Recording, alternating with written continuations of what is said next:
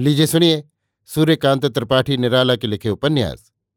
बिल्लेसुर बकरीहा का, भाग पाँच, मेरी, यानी समीर गोस्वामी की आवाज़ में। सत्यदीन की स्त्री एक साल तक जगन्नाथ जी की शक्ति की परीक्षा करती रही। हर सोमवार को घी का दिया देती थी और हर महीने के अंत तक प्रतीक्षा करती थी। लेकिन कोई फल न हुआ। बिल्लेसुर की क्रिया काष्ठा बहुत बढ़ गई। तिलक माला और गायत्री के धारण से उनकी प्रखरता दिन पर दिन निखरती गई।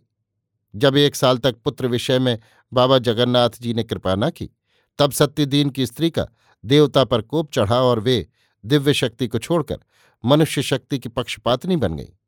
यथार्थवादी लेखक की तरह। बिल्लेसुर को बड़ी गिलानी हुई। उनके गुरुमंत्र का लोग मज़ाक उड़ाते थे। उनकी हालत में भी कोई सुधार नहीं हुआ। उन्होंने निश्चय किया, देश चलकर रहेंगे। जमींदार की गुलामी से गुरु की गुलामी सख्त है। यहाँ से वहाँ की आबो हवा अच्छी। अपने आदमी बोलने बतलाने के लिए हैं। अब यहाँ नहीं रहेंगे। गुरुआइन का यथार्थवाद भी बिल्लेसुर को खला। एक दिन वे अपनी कंठी और माला लेकर गए और गुरुआइन के सामने रखकर कहा, मैंने देश जाने की छुट्टी ली है। लौटूं या न लौटूं? कहने को क्यों रहे? ये माला है और ये कंठी।